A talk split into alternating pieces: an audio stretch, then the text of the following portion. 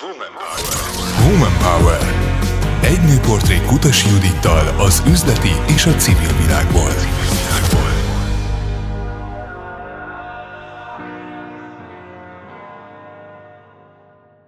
A város-falu kettősségéről, a generációk közötti tudás átadásról, az értékek megőrzéséről, illetve újak teremtéséről lesz ma szó, nem mellesleg pedig a vállalkozói lét, a vállalkozói út sikereiről, kudarcairól, az akadályok leküzdéséről. Vendégem Váci Rozi, a Matyó Design megálmodója, alapítója, kitalálója. Köszönöm, hogy elfogadtad a meghívást. Én köszönöm, hogy itt lehetek. Egy mezőkövestől alig több mint 10 kilométerre fekvő Borsodi kisfaluról beszélgetünk ma itt Budapesten a 13. kerületben, és ez a kettős lehetőség azt gondolom, hogy áthatja majd ezt a mai beszélgetést, és kezdjük is azzal, hogyha nem lenne ma tardi asszonyoknak munkát adó vállalkozásod, örökségápoló vállalkozásod, akkor ha. És ezt a mondatot nagyon sokféleképpen be lehetne fejezni. Te hogyan fejeznéd be? Hát akkor egyrészt a tardiasszonyoknak az élete sokkal sivárabb lenne, mert az egyik legfontosabb dolog, amit megtanultam az elmúlt tíz, most már lassan 12 évben, hogy amellett, hogy munkát adunk, és nyilván ez pénzzel jár, és azt gondoltam, hogy ez a legfontosabb dolog, hogy pénzt adunk az asszonyoknak. Azt tanultam meg, hogy itt a legfontosabb dolog az az, hogy az asszonyok fontosnak érzik magukat. Úgyhogy akkor nem érezné magát fontosnak sok-sok asszony, fiatal nő, illetve ha nem lenne ez így, akkor valószínűleg én sem Tardon élnék, hanem itt a 13. kerületben. És valószínűleg teljesen mással foglalkoznál, egy nagy cég marketingese lennél esetleg, vagy mi lennél akkor? hogy mi tudnék lenni, azt hiszem, hogy ez a társadalmi hatás, ez engem nagyon érdekel, és kislányként is már úgy nevelt édesanyám, hogy érzékenyen tekintünk a társadalmi nehézségekre. Úgyhogy biztos, hogy valami olyat csinálnék, ami a biznisz és a szegénység, vagy a társadalmi nehézség kettősége valahol. Azt olvastam, hogy azért neked is meg kellett erre a világra érni, mert valamikor felismerted azt, hogy itt egy olyan érték van a matyó kultúra, amivel lehet valamit kezdeni. De azon gondolkoztam, hogy ezt a természetesnek vetted, hiszen ebben is nevelkedtél, hogy ez létezik, hogy ez van. Mikor fordult ez át benned? Én Tardon nőttem föl, Budapesten születtem, de az első öt évemet Tardon éltem. És hogyha Tardon bármilyen házba bemész, a matyó hímzésvilág mindenhol ott van, a falon, a párnán, az asztalterítőn, tehát mindig látod.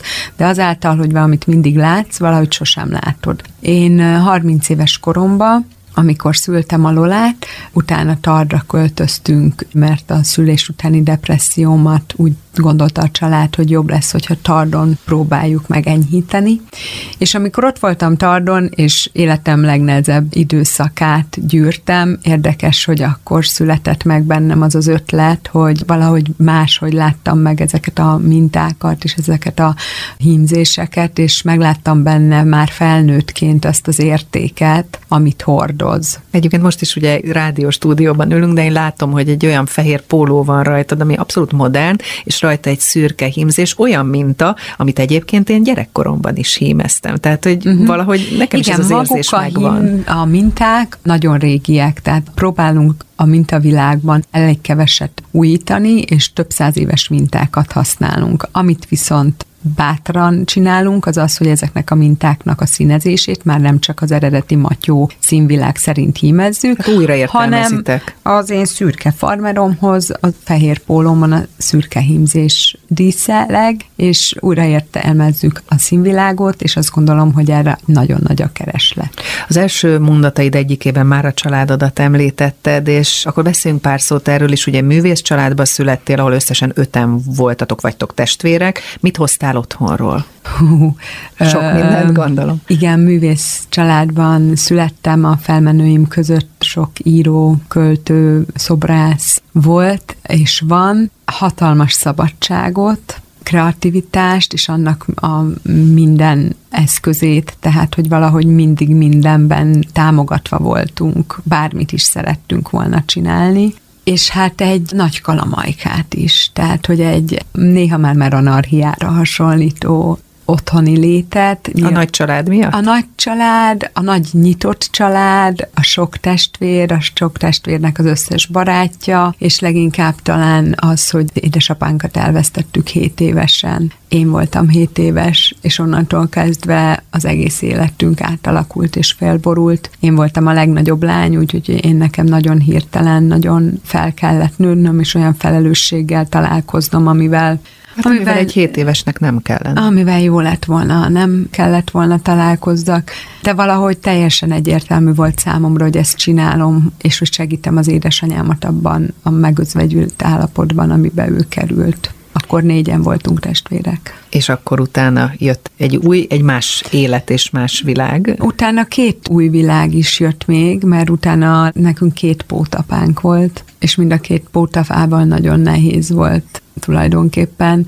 Az első körben öt évig éltünk egy olyan emberrel, aki nagyon-nagyon rendbe tette a mi családunkat, és valamiféle kereteket szabott, és ez nekem nagyon jó volt. Én örültem neki, egy csomó olyan dolog került bele az életünkbe, ami eddig nem volt, de nagyon bagatál pici dolgokra gondolj, például saját törőköző, és reggeli uzsonna csomag. Szóval, hogy ilyen... Rendszert vitt az életedbe. Rendszert, meg egy kicsit ilyen kispolgári életet élt, ez a hatalmas művész csát hirtelen így beállt, és egy ilyen rendszerben éltünk, amit több testvérem is nehezen viselt, édesanyámnak sem volt könnyű, de sajnos ez a pótapuka nem sikeresen távozott a családunktól. És akkor lett másik potapuka, nagyon hirtelen, és olyan furcsa volt, hogy egyik ment, és másik jött, és akkor ott egy másfajta nehézség érkezett, visszatért a szabadság, még nagyobb szabadság, mint előtte, de hogy zaklatott, és nagyon-nagyon rögös volt az utunk. Hogyha visszaemlékszel, ugye most egy saját vállalkozásod van, egy új úton indultál el, de amikor mondjuk ilyen fiatal pályaválasztás előtt álló kamasz voltál, vagy amikor még gyerek voltál, mi szerettél szerettél volna lenni? Hát leginkább pénztáros, ez a szakma érdekelt, azt nagyon-nagyon szerettem játszani. Egyébként volt valami olyan erős nyomás, ami gyakorlatilag nem volt nyomás, de mégis bennem volt egy olyan érzés, hogy itt ebben a családban teljesíteni kell, nincs kecmetszet, ennyi sikeres ember között abszolút valamit nekem is le kell tenni az asztalra, és aztán amikor az Ervinnel, Nagy Ervinnel összekötöttük az életünket, akkor nagyon erősen megéltem mellette azt is, hogy ő neki mennyire van egy imádott szakmája, amit teljes odaadással művel, és örömet szerez benne, és akkor valahogy az Ervin mellett éreztem meg azt az igényt, hogy én meg szeretném találni azt a dolgot, ami nekem a szenvedélyem, és ezt iszonyatosan erősen fogal körömmel kerestem. És meg is találtad. Igen, megtaláltam, de nem hamar találtam meg, és egyébként nagyon aranyos dolgokat csináltam, mert emlékszem, egyszer a Szent István Parkba lementem, és egy füzetet vittem, és elkezdtem írni, hogy mi az, ami biztos érdekel, és mi az, ami biztos nem, és ilyen, ilyen listákat írtam, tehát, hogy ilyen, ilyen nagyon furcsa módon Racionálisan próbáltad ah, igen, eldönteni, igen, mit hozzon igen, a jövő, igen. de aztán hirtelen egy szerelem tudja ezt meghozni, tehát egy pillanatnyi szenvedély akár úgy másképp nézel rá egy mintára, igen, ha jól értem. nagyon érdekes, de tulajdonképpen tulajdonképpen, igen. Most ugye Tardon élsz, vidéken kezdted újra az életedet, és kezdted el építeni a vállalkozásodat. Mit tud megadni neked Tard, amit a nagyváros nem tud? Fontos, hogy két éve élek Tardon, tehát hogy az elmúlt 10-12 éves a Matyó Design, az első 10 évet úgy menedzseltem, hogy főként Budapestről, illetve néha leutaztam, és amikor a Covid megérkezett, akkor költöztünk Tardra, és nem annyira a Matyó Design miatt, mint inkább azért, hogy a pici gyerekünk, meg a megélhetésünk biztosabb legyen. Tard nyugalmat tud adni nekem, a gyerekeimnek egy fantasztikus életet, egy csodálatos értékrendet, ami nekem sokkal szimpatikusabb, mint amit itt tudtam nekik adni. Visszaköszön minden pillanatban a gyerekkori dadám az utcán a bicikliről, szóval nagyon sok romantikát és idélt, és közben meg egy hihetetlen nagy hiányt is, mert hogy én nagyon szeretem a pörgést, a nyüzsgést, amit a, nyüzsgést, a város tud adni. A várost, megszoktam az öt testvéremmel, meg az egész családdal, hogy olyan nagyon sok dolog történik, Igaziból Tardon a mi házunkban sok dolog történik így is, tehát sokan vannak általában körülöttünk, de Tardon belül nem tudunk lényegében programot csinálni. Azért is kezdtem azzal, egy kicsit ilyen kettősség hatja át a mai beszélgetésünket ugyanúgy, mint a te életedet. Beszéljünk a vállalkozásodról, ami által ismert lettél. A Matyó dizájnt a hugoddal csináljátok, az egyik testvéreddel, ha jól tudom.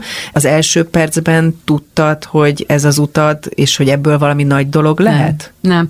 nem. A Bogyisszal, hugommal kezdtük el csinálni, illetve az ő férjével, meg az Ervinnel négyesben gondolkodtunk a tardi asztalon, hogy mit lehetne csinálni. Aztán később másfél év múlva, két év múlva a Bogyisz elindult a kínai orvoslás felé, azt kezdte tanulni, és kiszállt a Matyó Designból, és így egyedül maradtam. Nem tudtam, nagyon sokáig nem tudtam, körülbelül négy év volt az, amikor én rájöttem arra, hogy ez nem csak egy hobbi, hogy ez nem csak egy támogatás tőlem a szeretett gyerekkorom miatt a néniknek, hanem hogy ez egy ez üzleti opció. Igen. És amikor erre rájöttél, akkor már tudatosan elkezdtél vállalkozást építeni? Tehát onnantól kezdve hát már e- minden ment a maga útján könnyedén? Hát azért nem, mert nem vagyok egy vállalkozónő, tehát hogy azért nem tudtam, hogy mit kell csinálni, mert soha életében nem építettem vállalkozást, tehát nem tudott könnyen menni. Amikor erre rájöttem, akkor tulajdonképpen arra jöttem rá, hogy nem fog máshogy menni, mint hogy értékesítési csatornát keresünk és értékesítünk.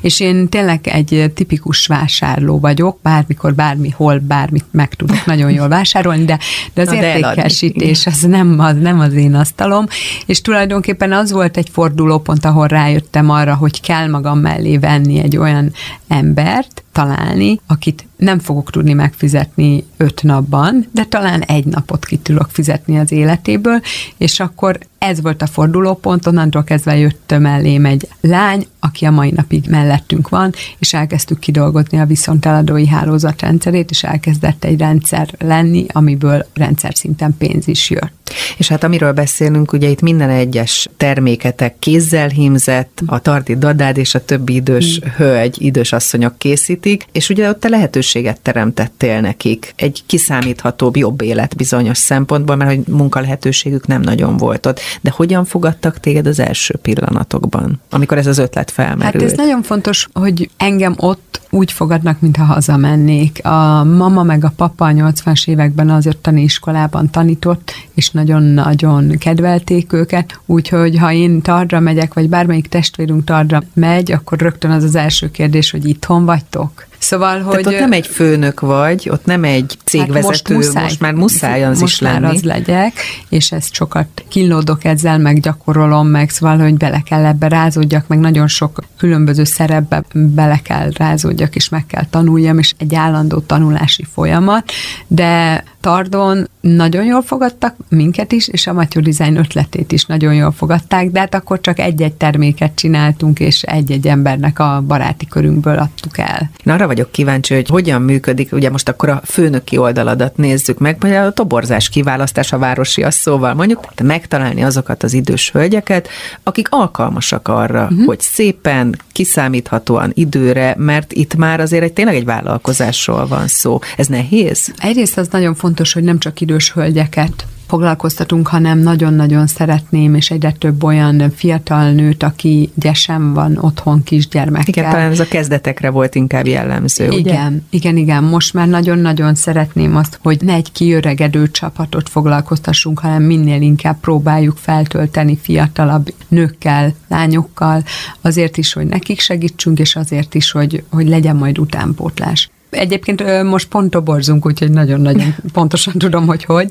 Tehát az a lényeg, hogy miután egy hölgy jelentkezik, azután ő postán meg fogja kapni a próbahímzést, bármennyire is szépen hímez, mert küldenek képet, hogy mit csináltak. De, de ne... feladatot kap, ha jó. Igen, mert hogy nagy, nagyon nem mindegy, hogy mire hímez. Tehát, hogy lehet, hogy ő egy vászon asztalterítőre nagyon szépen tud hímezni, de attól függetlenül egy nyúlós pólóra lehet, hogy egyáltalán nem tud szépen hímezni.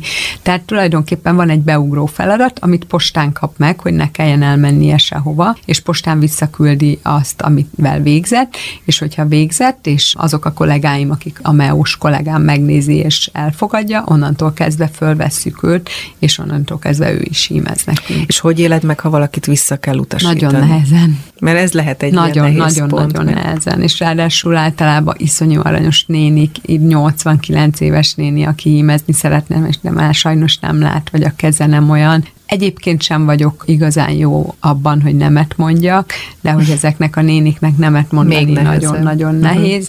Most jelen pillanatban ezt már nem is én csinálom. Mennyire érzed jól magad egyébként vállalkozóként? Tehát milyen előnyei, hátrányai vannak számodra ennek a létnek? Hát az a szabadság, ami az én hozzászoktam az életembe, az megvan itt ebben a titulusban, tehát mint ügyvezető nyilván szabadon rendelkezem az időmmel, és mondjuk 10 órakor fölállhatok és följöttek Budapestre. Ezt mindenképpen szeretem, de hogyha egy mérlegre tenném, hogy mi a jó és mi a rossz, akkor nem egyértelműen dőlne egy irányba a mérleg, mert hogy iszonyatos felelősség, és ez a felelősség nekem egyébként is egy nehéz témám, mivel nagyon korán kaptam felelősséget az élettől, ezért a felelősséggel való kapcsolatom nekem megnehezített, és ezen nap mint nap szembenézek, és ez nap mint nap nehéz nekem. Mi az, amit nagyon szeretsz ebben?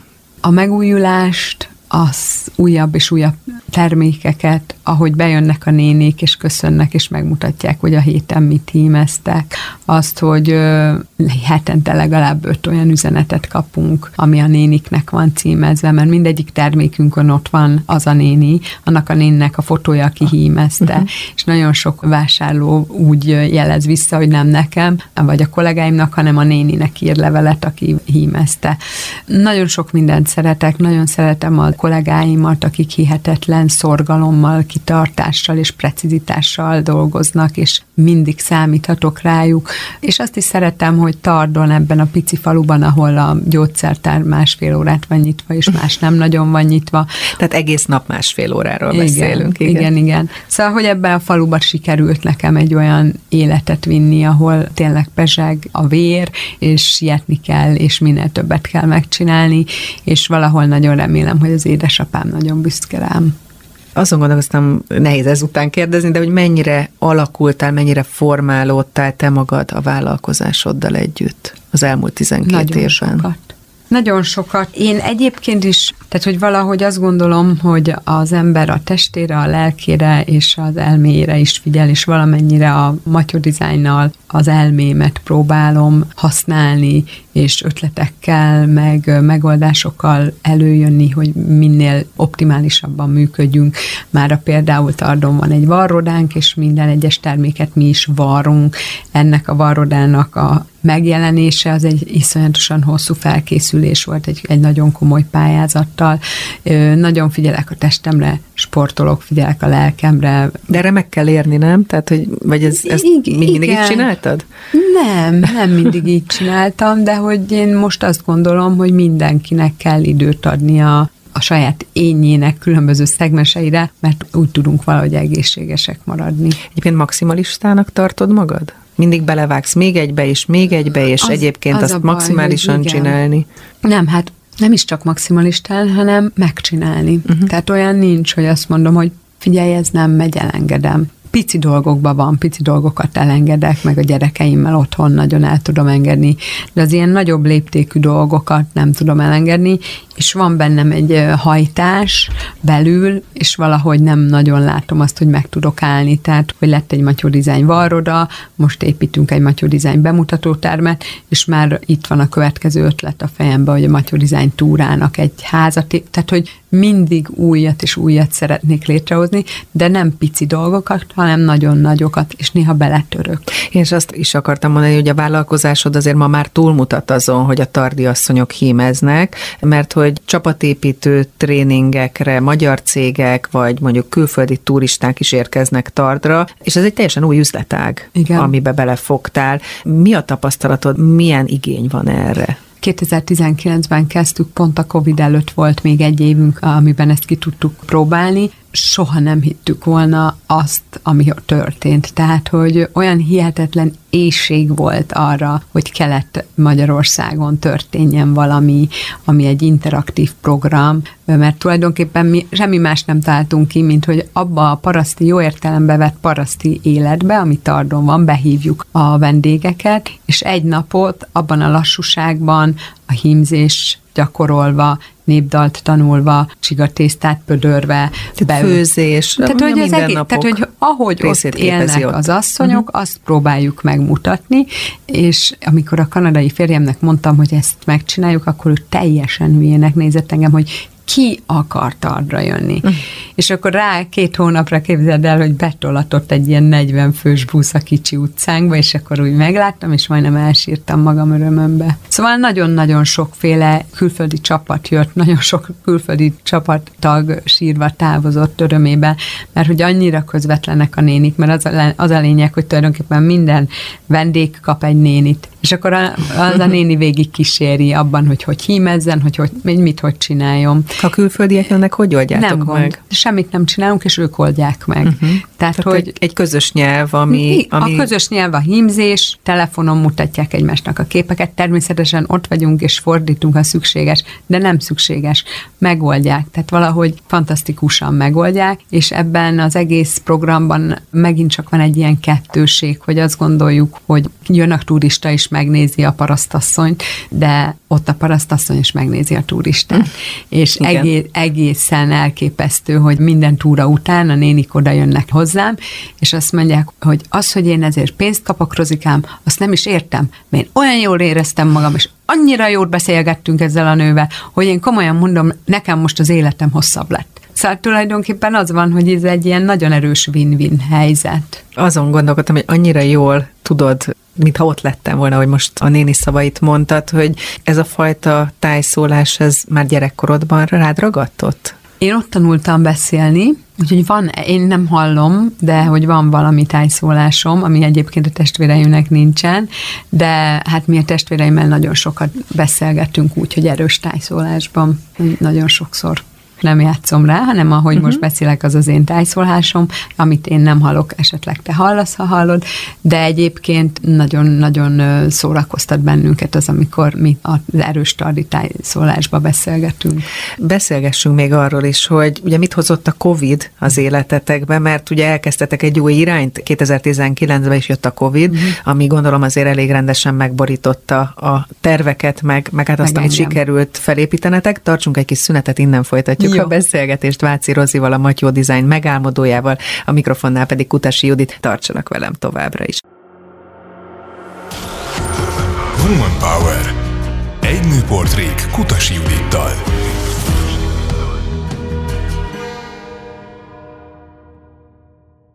Már is folytatjuk a beszélgetést Váci Rozival, a Matyó Design megálmodójával, alapítójával, a mikrofonnál pedig Kutasi Judit, és hát sok mindenről beszélgettünk, hogy milyen kettősség van az életedben, Budapest és Tard, a nagyváros és a lelassult vidék, és ennek minden szépsége mindkét oldalról, és arról, hogy egy teljesen új vállalkozásba fogtál 12 évvel ezelőtt, új irányokat vettél három évvel ezelőtt, majd jött a Covid, itt hagytuk abba. Igen. És azt mondtad, hogy azért ez egy picit megborított téged is, megborította a terveiteket, a vállalkozást, hogyan éltétek meg ezt a két évet? Hát Budapesten éltünk, Budapesten jártak iskolába, óvodába a gyerekeink, és Budapesten 35 viszont eladónk volt azon a ponton, amikor jött a Covid, és a bevételünk 10%-a érkezett a webshopból, és 90% a Tehát ez nagy, nagy szállodákban is jelen igen, voltatok. Illetve pont a Matyó Design túra belobbant, és iszonyatosan sok spanyol, amerikai, finn, szerb, rengeteg csoport jelentkezett, hogy szeretne jönni erre a túrára.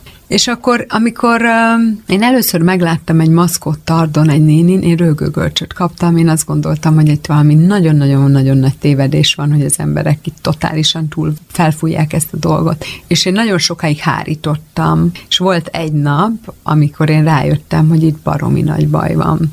És az az egy nap, akkor így minden megfordult, és egy nap alatt bezárt az összes viszonteladónk. Tudtam, hogy a viszonteladók bevétele az így ki fog esni, Ugyanakkor azt is tudtam, hogy Tardon ott van az összes munkavállaló, akinek én fizetést kell adjak. Hány főről ott beszéltünk van, akkor? Hát Tardon dolgozik a Varrodában, akkor még nem volt Varroda, egy kettő, három, négy, öt, hat ember, illetve hát most már van 35 hímzőnéni, volt 27 talán. Tehát nyilván ez már egy és komoly akkor szám. Budapesten meg van 8 munkatársam, akik szabadúszóként segítik a munkánkat. Na és ez a baj, hogy tudod, itt most pont a felelősség gombolt benyomva nálam, az a gomb, ami a legrosszabb, amit a legkevésbé szeretném, hogy nyomkodjanak. Úgyhogy én nagyon-nagyon nehezen meghoztam azt a döntést, hogy leköltözzünk Tardra, inkább a Ervin mondta, hogy ez a legjobb megoldás, meg az én férjem is mondta, hogy ez a, tehát hogy inkább a férfiak döntését tudtam elfogadni, és leköltöztünk Tardra, és hát én borzasztó állapotba kerültem, tehát én alig tudtam aludni, minden reggel négy körül keltem világvége hangulatban. Stressz. Ö, futottam fél öttől fél hatig, amikor hazaértem, még mindig senki nem volt ébren, iszonyatos, nagyon, nagyon-nagyon komoly stressz és depresszió és szorongás ült rám, mert egyszerűen attól nem, nem láttam a kiutat, és aztán miközben volt a Covid, aközben megnyertük a Varroda pályázatot, elkezdtük tudni azt építeni, tehát az nagyon-nagyon szerencsés volt, és a budapesti csapattal ráálltunk arra nagyon erősen, hogy a 10%-os webshopos értékesítést föltornázzuk, és ez brutálisan sikerült. Szóval De a Covid jót is hozott végül, ha így visszatekintünk. Hát igen, a Covid jót is hozott, bár ne lett volna ettől függetlenül, Nyilván, tehát igen. hogy ettől a jótól én el tudtam volna tekinteni tenni a rossz, tehát sokkal több volt nekem a rossz.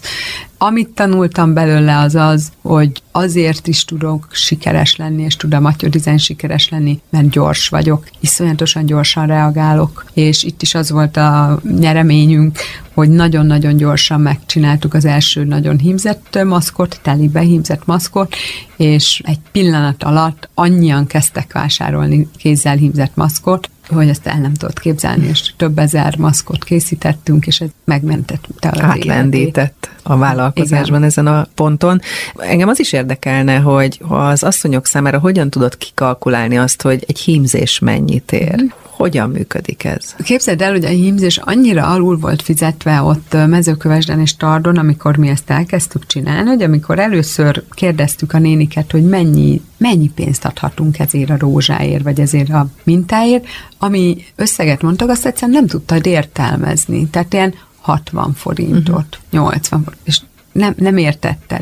És akkor első körben én, én ott négy előttel szoroztam azt, amit ők mondtak, és aztán később meg továbbra is szoroztam. Tehát, hogy ilyen szempontból én nem vagyok egy jó munkadó a többieknek szemében, mert hogy az, amit én fizetek a hímzésért, az nagyon sok ahhoz képest, amit a mezőkövesdi, illetve a környékbeli emberek fizetnek, és én még így sem vagyok vele elégedett, mert hogy annyira lassú, hogyha órabérre nézed, akkor ez így még mindig nem, nem az igazi, de a, mindig azt mondom, hogy ahogy a Matyó Design gyarapszik, és növekszik, és gazdagszik, úgy ezt vissza akarod forgatni. Mindegyiknél uh-huh. is ugye gazdagodni fog. Tehát, hogy én itt egyedül nem fogok jobb módúvá válni, hanem, hogy úgy együtt fogunk jobb módúvá válni. Igen, de csapatban gondolkodva, ugye társadalmi vállalkozás az, amit létrehoztál, és ez ide kívánkozik, hogy erről beszéljünk, hogy amikor megalapítottad a vállalkozást, akkor mennyire volt esetleg cél már akkor az értékmegőrzés, vagy a munkahelyteremtés? Hm, nem, nem tudtam, hogy van olyan szó, hogy társadalmi vállalkozás, mikor megalapítottuk, nem tudtuk.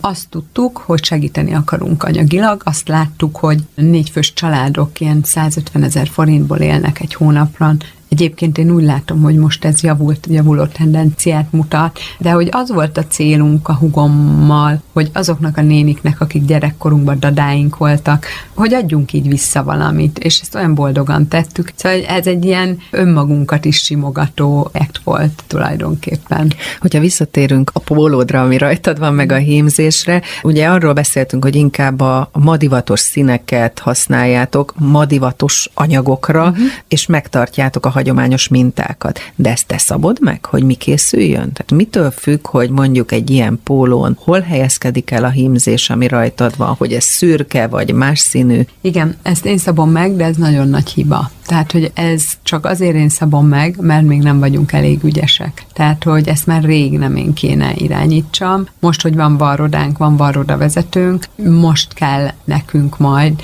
egy olyan divat tervező, aki a Matyó Designnak az értékrendjével egyet tud érteni, és azt tudja modernizálni fejleszteni. és fejleszteni. Uh-huh. Igen, mert azon is gondolkoztam, hogy ugye többször találkoztunk már, és mindig van rajtad valamilyen motívum, ami egyrészt egy márka, egy védjegy, de uh-huh. hordasz olyan ruhát is, amin nincs hímzés. Persze, persze. Tehát akkor ilyenkor azért a tervezés még a te kezedben van. Minden ruhadarab, ami elkészül, azt te hordanád? Vagy hordod? Nem, nem. Eleve vannak olyan ruhadarabok, amiket én nem hordok. Tehát például van, van poncsónk, amit nagyon sokat eladunk, de én nem hordok poncsót. Én nem hordanék minden ruhadarabot, ami elkészül, de próbálok abba az irányba menni, hogy minél nőiesebb termékeket tudjunk előállítani, mert látom azt, hogy a Covid óta egy elég erős csapata lett a Matyó Designnak, akik visszatérő vásárlók, és tudom, hogy a visszatérő vásárlókat úgy tudjuk kielégíteni, ha új termékeket dobunk a piacra. Mi a helyzet, akkor térjünk vissza a vállalkozásnak a más területére, szegmenseire, például az adminisztrációval. Most már van embered, aki végzi, gondolom az elején mindent te csináltál. Én, meg a hugom. Most már természetesen van emberem. Most már Tehát le tudtál adni olyan feladatokat, amik Igen. esetleg a nem szeretem feladatok lennének, vagy az időt rabló feladatok? Ö, abszolút le tudtam adni, csak még nincs minden téren emberünk, például a divattervező hiányzik, de az administratív feladatokat, a könyvelést, a webshop kezelését, a nénikkel való kapcsolattartást, a varodának a működését, tehát ezt már minden én csinálom. Munka magánélet. Hogyan tudod összefésülni? Amióta Tardon lakom, majd egyszer gyere el. Nagyon a, szívesen. A varoda köszönöm. és a mi házunk az körülbelül másfél perc. Tehát én annyit sétálok a munkába, és amikor Budapesten laktam, sokáig dolgoztam, későn értem haza, és nagyon sokszor otthon elaludtak a gyerekek, elővettem a laptopomat, és csináltam tovább. Sajnos ismerős azért Igen. Is. Amióta tardon vagyok, ott hagyom a laptopomat, illetve most már asztali gépet használok, és én négy után nem dolgozom ez hihetetlen nagy váltás az itteni életemhez képest. Van idő feltöltődni, megújulni, talán ez is benne van? Meg, meg hogy a gyerekeknek adni az időt, meg elvinni őket edzésre, meg hogy nincs bennem, tehát amikor itt vagyok, van bennem egy állandó teljesítménykényszer, hogy egy nap minél több dolgot tudjak megcsinálni. Ebbe és bele az én saját dolgaimat, tehát én menjek ki a Margit szigetre futni, utána vásároljak be, hogy este legyen étel, utána a gyerekemnek vegyem meg a nem tudom micsoda, a jelmezt, mert farsang van. Tehát, Tanulj vele, tehát, stb. Hogy, stb. hogy minden, minden, tehát a női lényünknek minden szerepében a legjobbat akarom nyújtani, és itt ezért egy ilyen állandó zakatolásban vagy vagyok, és egyik helyről a másikra megyek, és az egyik hely és a másik között még észreveszek egy butikot, vagy egy kávézót, vagy egy bármit, és még oda is bemegyek, mert hogy hú, de jó, most rájöttem, hogy akkor majd itt veszek magamnak egy... Most van az én idő, és azt is kell kávét. csinálni. Ugye? Igen, és Tardon nincs ez, ami egyébként sokszor unalmas nekem, de Tardon nem tudsz koffeinmentes kávét, de koffeineset sem vásárolni, hanem tardon azt tudod csinálni, hogy beelültetted az orgonát, és akkor hívod az öt éves kislányodat, hogy gyere, megyünk a vízzel, és meglocsoljuk ezt az orgonát. És kicsi ilyen dolg, a programok, amik ott programnak számítanak, az itt egy ilyen másodperc lenne, ott meg az egy ilyen pici program. És szóval, hogy igaziból, igaziból le tudtam lassulni annyira, hogy el tudom engedni délutánra azt, hogy nem dolgozom. Te egyébként tudsz hímezni, vagy szépen hímzel? Nem hímzek, tudok hímezni, tehát tudom a technikáját, meg hogyha te elkezdenél hímezni, tudnám mondani, hogy hogy Mire figyelj, uh-huh. de nem tudok sajnos ennyire lelassulni. A Tardi nénik mindig azt mondják, hogy ez egy meditatív olyan, mint a mandala? Igen, szóval, hogy ők dolgoznak, kim vannak a kertbe, és amikor elfáradtak a kertbe, akkor ülnek lehímezni, uh-huh. mert hogy ez a meditáció. És ezt a túrákon nagyon látom, mert teljesen beszippantja az embereket. Jönnek a férfiak, hogy hát én biztos nem fogok hímezni, beül, és nem tudod kirángatni, annyira lelkesen hímez. Tardon ugye a Matyó Design Centert hoztátok létre, uh-huh. ahol a látogatók hímeznek, és azt mondtad, hogy nagyon jó volt a fogadtatás. Lehet ezt a pandémia közben után tovább építeni? Mit tapasztalsz? Annyit csináltunk, hogy eddig mindig csak csoportokat fogadtunk, amiket általában Magyarországon működő utazással foglalkozó vállalatok hoztak nekünk, tehát hoztak 15-20 főt, és akkor mi fogadtuk a csoportot. Most pedig csinálunk egy olyan programot, amit úgy hívunk, hogy egy nap tardon, és bárki, akit érdekel ez a program, föl tud menni a weboldalunkra, aki tudja nézni a, az időpontokat, és tud foglalni egy olyan időpontot, ami neki megfelel, és eljött egyedül a barátnőjével, a nagymamájával, a gyerekével, meg bárkivel. Úgyhogy most ezeket a csomagokat, tehát hogy inkább ilyen programokat csinálunk, illetve vannak olyan ö, megkeresések, akik a túrára szeretnének jönni, és természetesen őket is szívesen fogadjuk. Azon gondolkodtam, hogy ugye 12 éve ezt elkezdted, mostanában már azért tényleg nagyon menők úgymond a népi motivumok, tehát divat tá vált.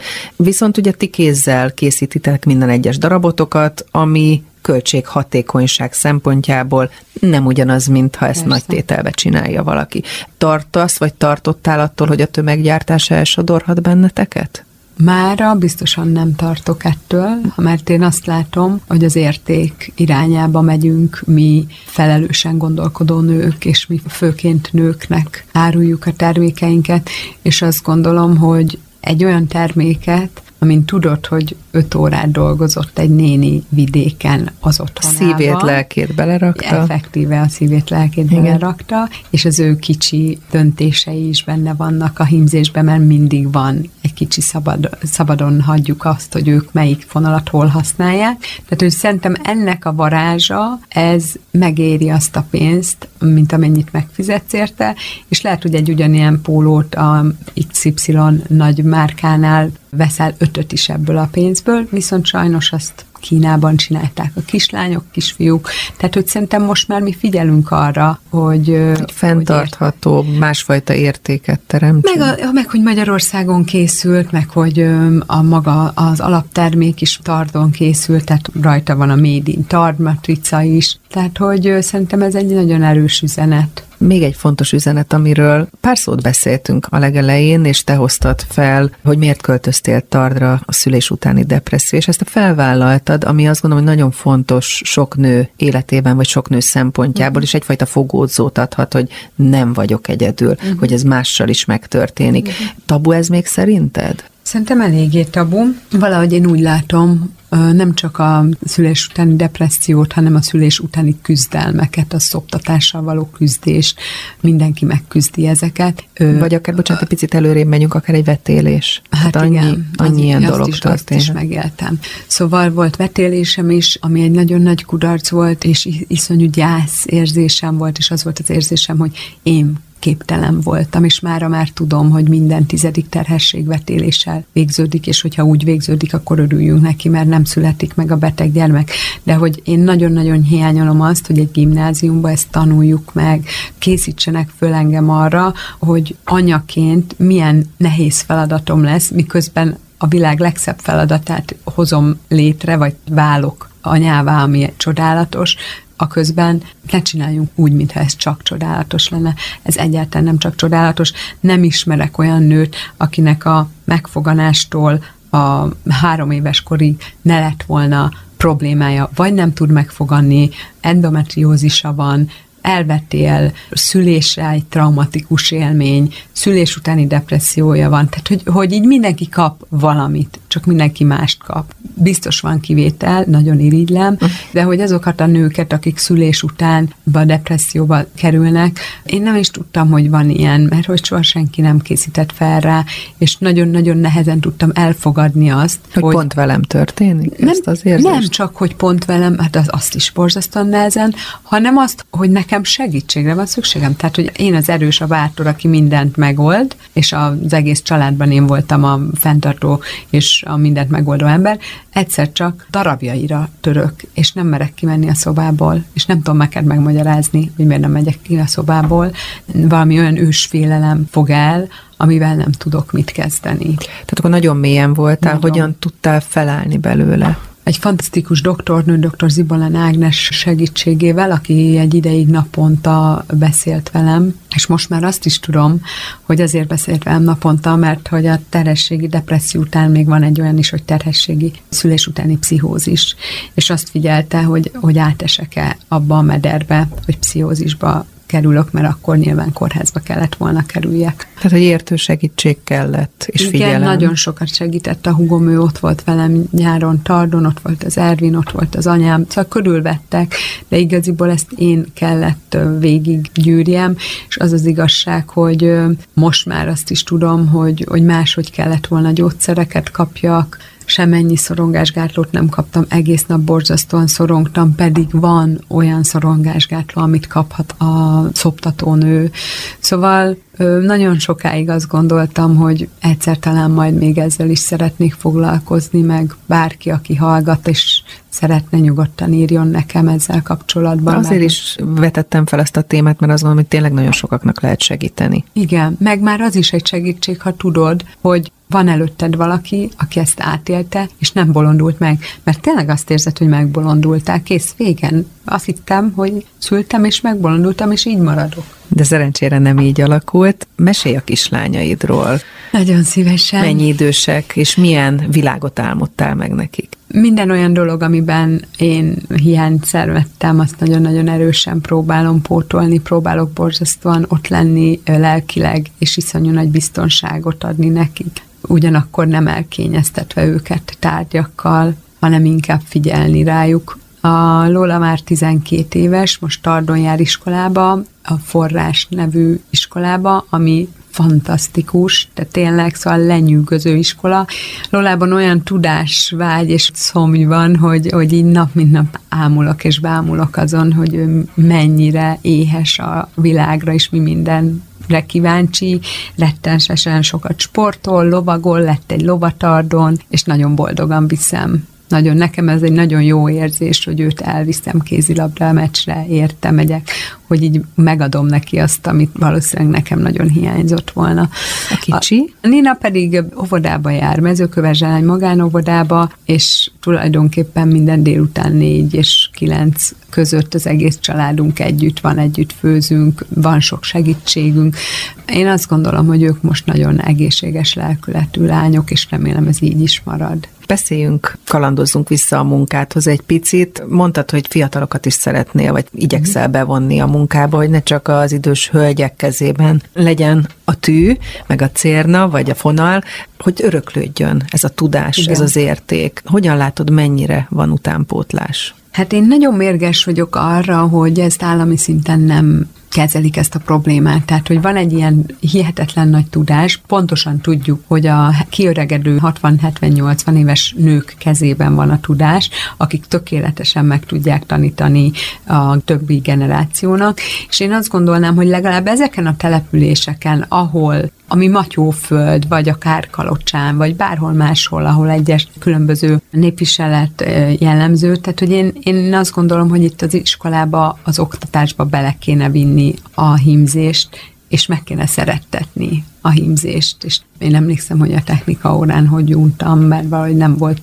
nem volt jól tálalva, de hogy szerintem ez egy magasabb rendű dolog, ezt én nem fogom tudni egyedül megoldani, nagyon szeretném, hogy ebbe valamiféle segítséget kapjak. Persze kicsiben próbálkozom, tehát hogy így próbálunk olyan programokat csinálni, hogy hímző nénikkel elmegyünk iskolába, és akkor hímezni, de ez, ez egy... De ez inkább a társadalmi felelősségvállalás?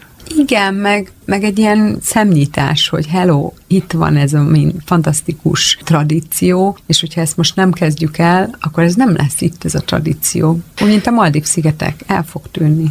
Azt akartam kérdezni, hogy miért éri megcsinálni? Nekem? Igen. Azt hiszem szenvedélyesen szeretem azt, amit csinálok. Abszolút nem ugyanolyan, mindig találok benne megújulást, és most pont azt tanulom, hogy hol van az a határ, ahol még a megújulás benne van, és izgalmas nekem, de nem vállalom túl magam.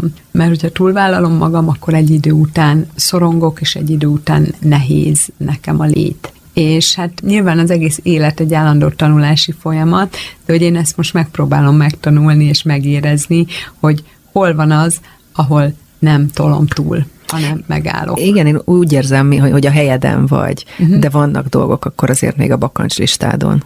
Én a helyemen vagyok, és sokat foglalkozom azzal, hogy a helyemen legyek. Nagyon régóta járok terápiába, most önismereti csoportba járok egy éve, szóval, hogy én sokat foglalkozom azzal, hogy a helyemre kerüljek, és hogy azáltal, hogy én a helyemen vagyok, a gyerekeimet is tudjam a helyükön kezelni. De azért sok nehézségem volt az életemben, amit nehéz letenni, vagy nem lehet letenni, és azokat meg dolgozni is nagyon nehéz. Én azt remélem, hogy a helyemen vagyok. Nagyon szeretnék Budapesten egyébként egy lakást, ami elég nagy ahhoz, hogy mi itt lakjunk, és lehet, hogy nem úgy laknánk, hogy hétvégén vagyunk Tardon, és hétköznap itt, hanem mondjuk hétköznap ott élünk, és hétvégén Budapesten. Szóval azért nekem nagyon hiányzik a pörgés. Milyen jövőt álmodsz meg a Matyó dizájnnak? A Matyó Designnak nagyon szeretnék építeni egy Matyó Design túrának egy központot, és utána azt hiszem, az, az kéne legyen a jövőm, hogy amit fölépítettem, azt a birodalmat ápolni és föntartani, és nem újabb és újabb dolgokba belekezdeni. Így legyen, térjünk vissza majd rá, és sok sikert kívánok. Nagyon szépen köszönöm. Váci Rozi, a Matyó Design megálmodója és alapítója volt ma a vendégem, és persze legközelebb ismét egy nő lesz a vendégem, akivel érdemes lesz beszélgetni, illetve akitől érdemes lesz valamit megtanulni. Kutasi Juditot hallották. Woman Power. Egy nőportré Kutasi Judittal az üzleti és a civil világból. Az első magyar podcast portré sorozat különleges nőkről, férfiaknak is. Rádiós megjelenés. Hétfő egy nő a Trend fm az FM 94.2. Woman Power.